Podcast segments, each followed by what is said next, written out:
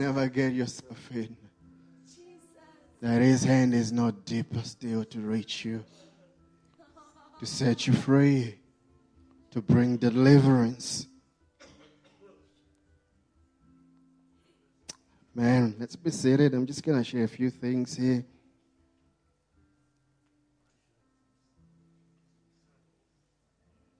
I guess the point of what I feel God has put on my heart that I want to share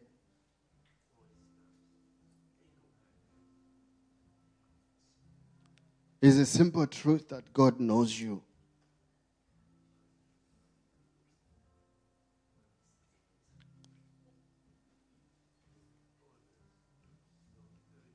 It sounds so simple when I say God knows you. Because if you've walked with God long enough, at one point in your life,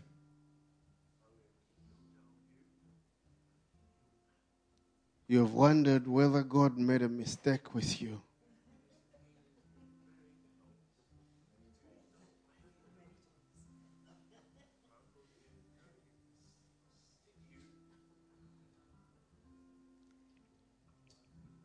Only a few of you have wondered.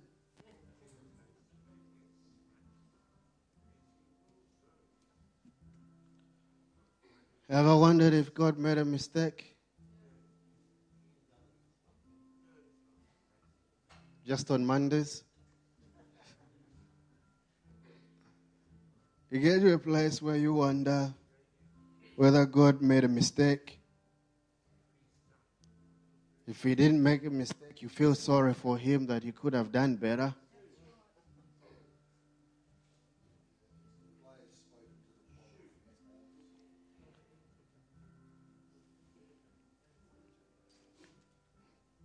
And sometimes we feel that way because uh, our position is, uh, doesn't match up with our destiny.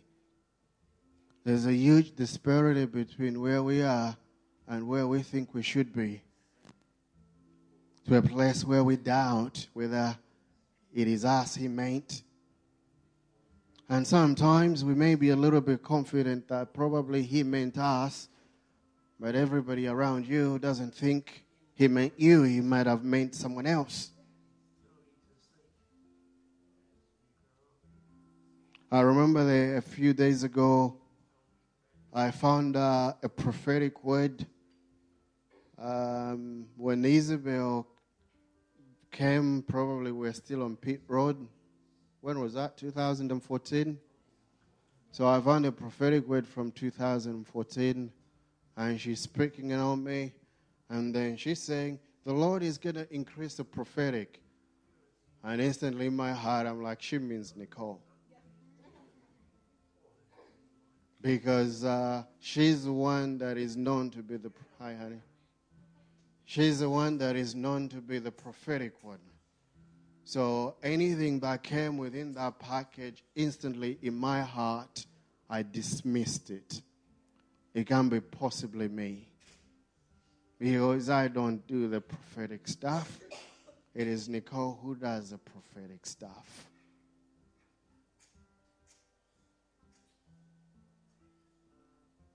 And then when I was in America, I found the prophetic out of me just came to the forefront in a very extremely, incredibly terrifying way I've never experienced. I didn't think much of it. So, about a few days ago, when I was listening to that word, and she's saying, God is going to increase the prophetic on you for the first time. How, how many years it been? This is 2017. Three years. For the first time in three years, I was like, okay, probably, maybe he did mean me.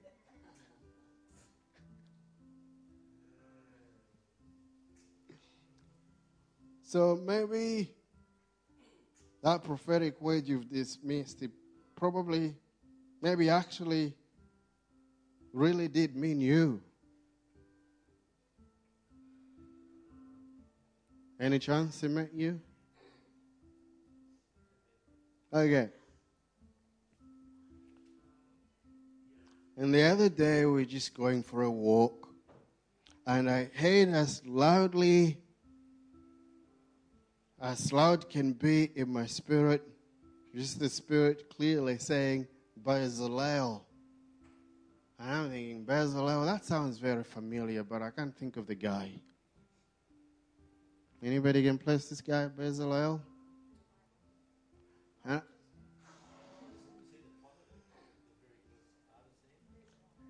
Somebody who reads the Bible. And I, I couldn't really place who the guy was. And then uh, I pondered over it and I couldn't get a breakthrough and I forgot about it. And then I think about two days later, I don't know what I was doing. And it comes down to Exodus 31. Is anybody listening or is this too much? Or you or you just you want to get more of that stuff, say?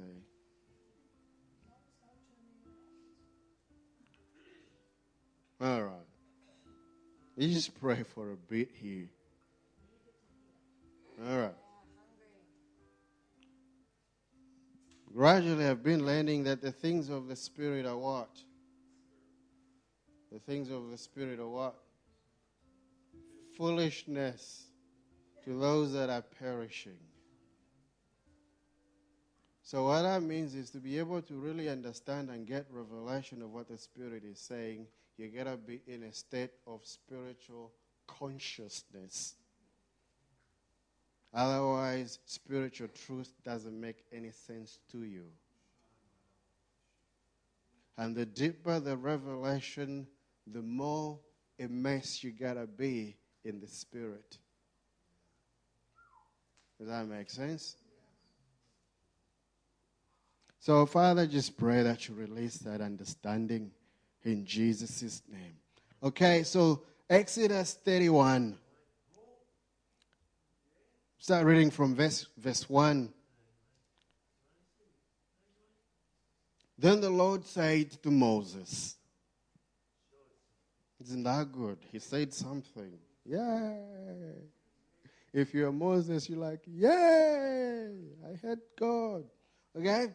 Then the Lord said to Moses, verse 2 See, I have chosen Bezalel son of Uri, the son of Hur, of the tribe of Judah. Fairly simple, right? Okay? So, it's cool that God starts this statement by getting Moses' attention.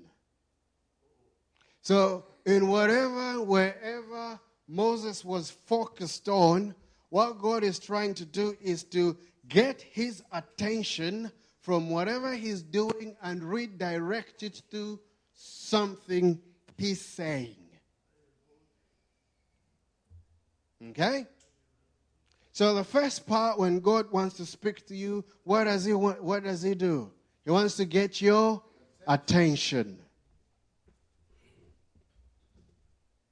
All right? What does God do? Get your attention. And depending on your sensitivity, what he has to do to get your attention will be of that various extreme. Some of you, it needs an earthquake for God to tap to get your attention. Some of you, you need God to flip your whole family upside down before He gets your attention.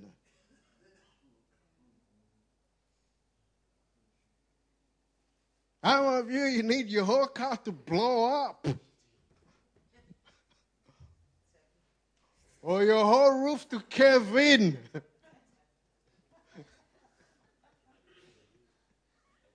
or your whole wheels to fly off. The point in this little joke is God will do whatever it takes to get your attention. Okay? So if God will do whatever it takes to get your attention, do yourself a favor. okay? Do yourself a what? A favor. And have a listening ear.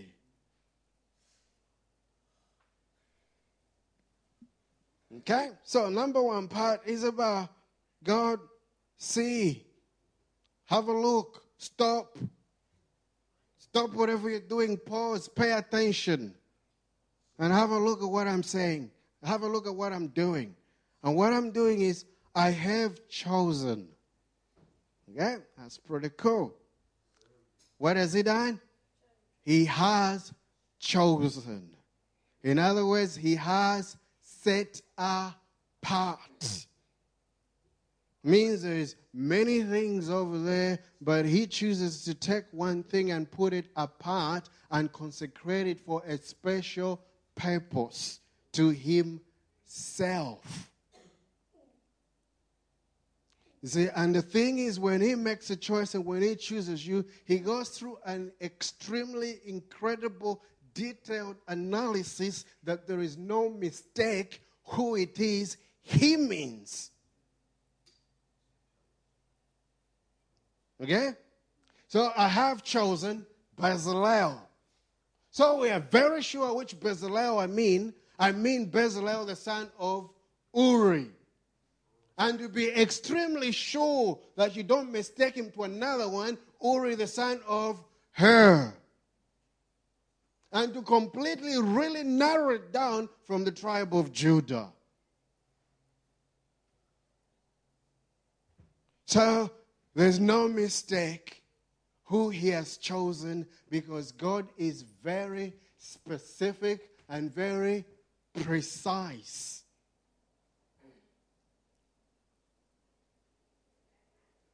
He goes through every detail. The number one thing is if you are Bezalel that is chosen, you know he made you. You know, He met me, He didn't mean Nicole. You know, He met you, He didn't mean your neighbor. You know, He meant you.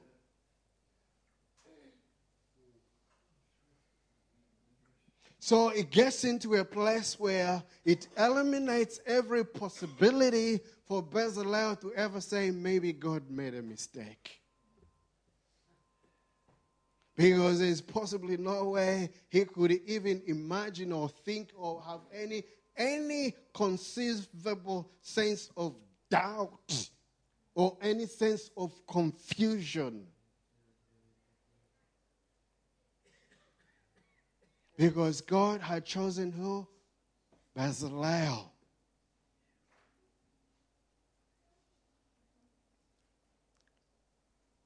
You see, when you go a little bit further, I think Exodus 33, verse 17, Moses is saying to the Lord, says, God, you say that you are pleased with me and you chose me by name. Okay? You said you are pleased with me and you've chosen me and you know me by name. So God knows you by what? Name.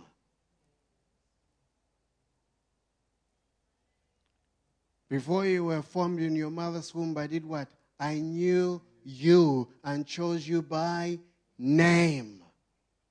So, throughout the scriptures, when God chooses people, He makes a deliberate point to say, I know you by name. Why is that important?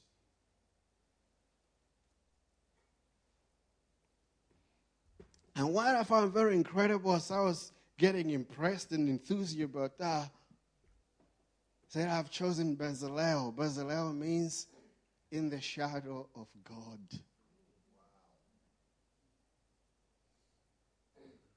I've chosen Bezalel, the boy that dwells in my shadow, the son of Uri. Uri means flames of fire. who's the son of Hur, which means white linen. He's precise.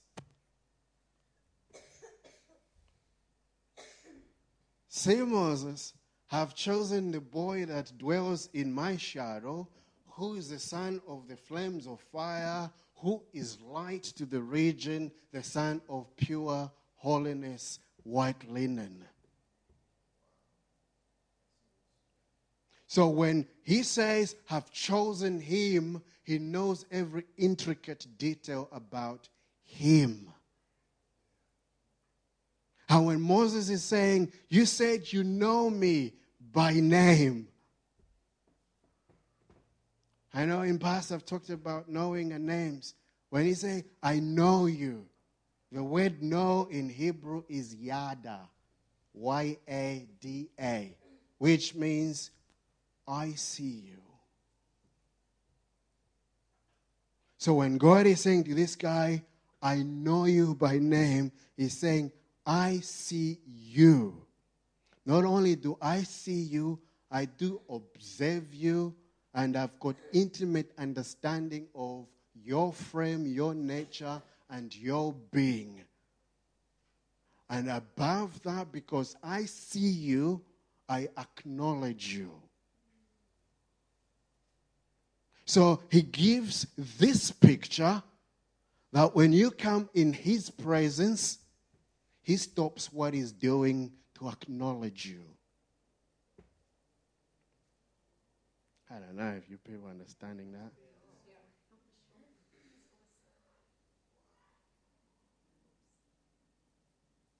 I acknowledge you. And that's the most incredible thing about His presence. Because whenever you come in His presence, he pauses, picks up his head, and looks at you in acknowledgement. And this is why when we pray and when we do things in His presence, there is nothing that cannot be done because all of heavens is at a standstill because your Heavenly Father stops a moment to pay attention to you. And this is why Moses says, Lord, you said you are pleased with me and you know me by name. Show me your glory.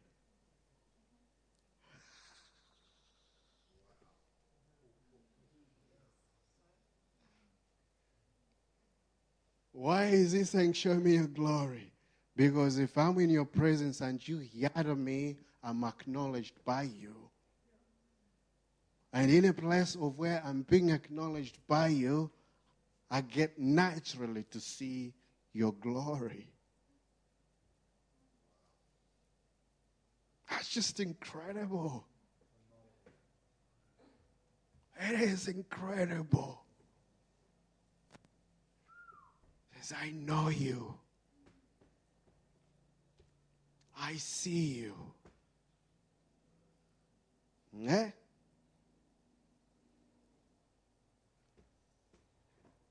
That means God is saying, hey, I see you. Like I'm, I'm, I'm seeing you. I am seeing you. I see you.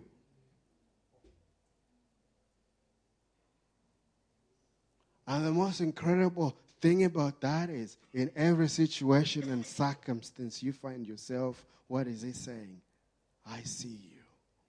Lord, it hurts. I see you. Lord, I'm in pain. I see you. Lord, I'm in lack. I see you.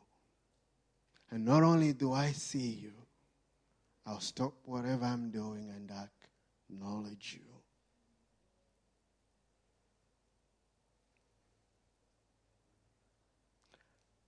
And this is the most incredible, profound mystery that the angels can never understand.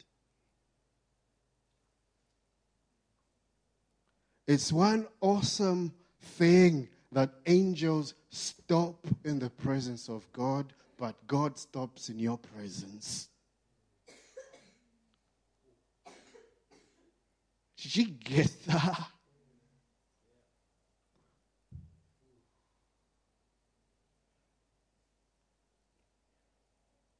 But the moment you wake up and say, Heavenly Father, the Father puts down his newspaper and looks up.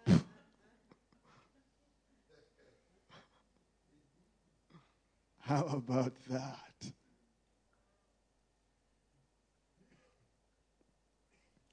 You see, and that's not the, all of it. I see you. I acknowledge you. I've got intimate understanding of you. I observe you. Which means there's nothing we ever do, and there's no place we can ever get ourselves that we are beyond the reach of His ever seeing and observing eye. But I call you by name. The word for that in Hebrew is sham. Sounds like Shem, but it's spelled S H E M,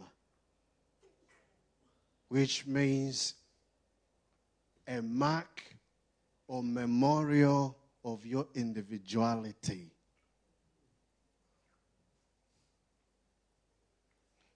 So when you look at the Anzac Memorial, which is set up to remember all the things that happened, he looks at your name as a memorial that speaks of who you are. That in your name, what is embedded and crafted within it is your renown, your destiny, and your purpose. Put simply, it is a mark of your individuality. So when he says, I know you by name, that means I've got intimate understanding and knowledge of who you are with a special mark that sets you apart from every other individual in the whole planet that has ever been, is, and will ever be. Did you hear that?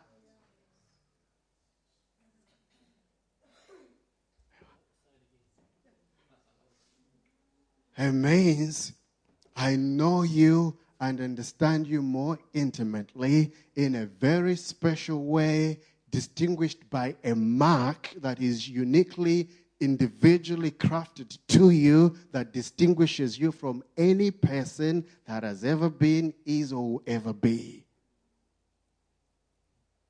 So he knows you in such a distinct and unique way with a special mark of His purpose and destiny on your life that sets you apart from every one of the seven billion people on earth.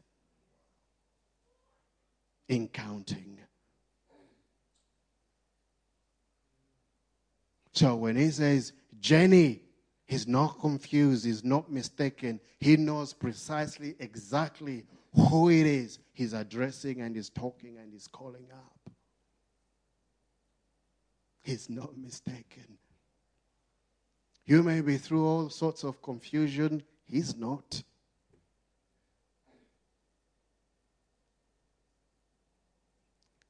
You understanding that? Or is that just too deep?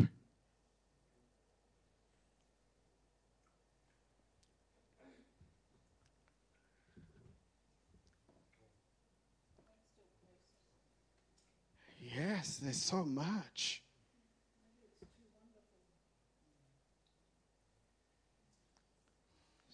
And that's what he's saying to Jeremiah. Before you were born, I yarded you and I called you by your sham. He knew you. He had intimate understanding of who you are.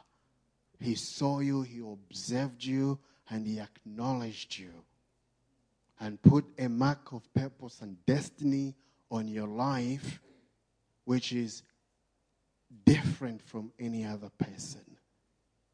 That's a mark. Remember in Genesis when Cain killed his brother and says, People will kill me. And he says, No, I'm putting a mark on you. That was a mark of purpose and identity. So there was a mark on, Cain that nobody could ever kill him Even if you tried, you couldn't kill the guy. Because the mark on his life brought protection against vengeance on his life. Now, this is also something just mind boggling about God's grace that He would put a mark of protection against vengeance again over the murderer. That the murderer can never be murdered. It's protected from the law of sowing and reaping. So the mark, the seal of God on your life, it's God's woven purposes on your life which brings divine protection, divine favor, and divine provision. So when we calibrate our walk in accordance to that mark on our lives, that's when we begin to step into a place of favor. That's when we begin to step into the depth of grace.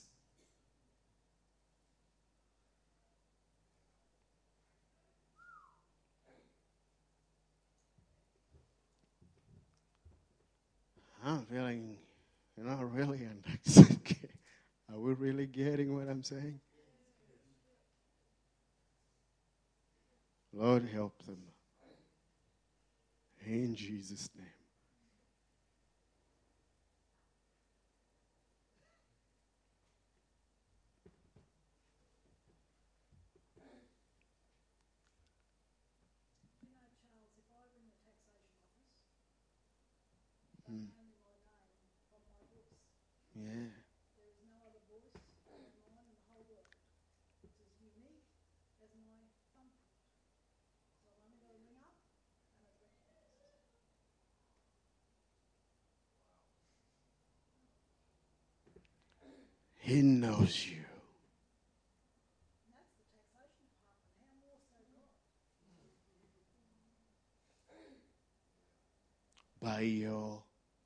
mark.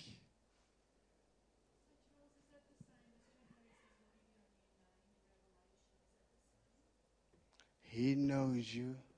Get there? By your mark. And it is that mark that speaks of your character and your renown and your history with Him and of who we are and who we've been. And it is in that place where He knows you by your mark that we are releasing the fullness of who we are. And when our mark is not in alignment with who we were born to be, that Cephas becomes Peter, that Saul becomes Paul, that Abram becomes Abraham, that Sarai becomes Sarah, that Jacob becomes Israel. That is repurposing the destiny and the purpose. That is God bringing you into alignment from the labels that people have put on your life into alignment with the mark that He's putting on you. And that's what I feel the Lord wants to do tonight. He wants to bring a heart inner transformation where Cephas can become Peter, where Saul can become Paul where Abram can become Abraham, Sarai can become Sarah, Jacob can become Israel. That is transforming us from the inside out.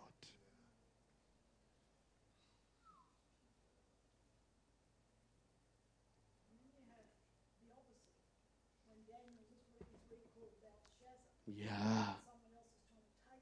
That is stolen identity. They did the same to Shadrach, Meshach, and Abednego, and Daniel. They did the same to Esther. They did the same to Joseph.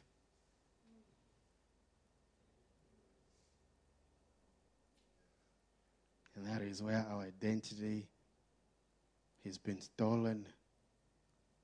And we come in a place of uh, confusion of who we are.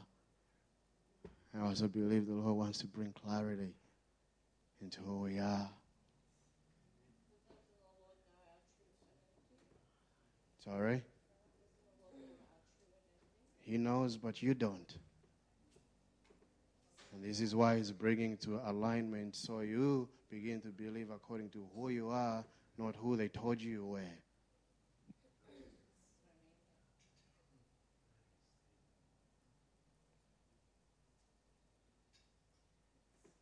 Can we stand and just worship a bit? Sharaba.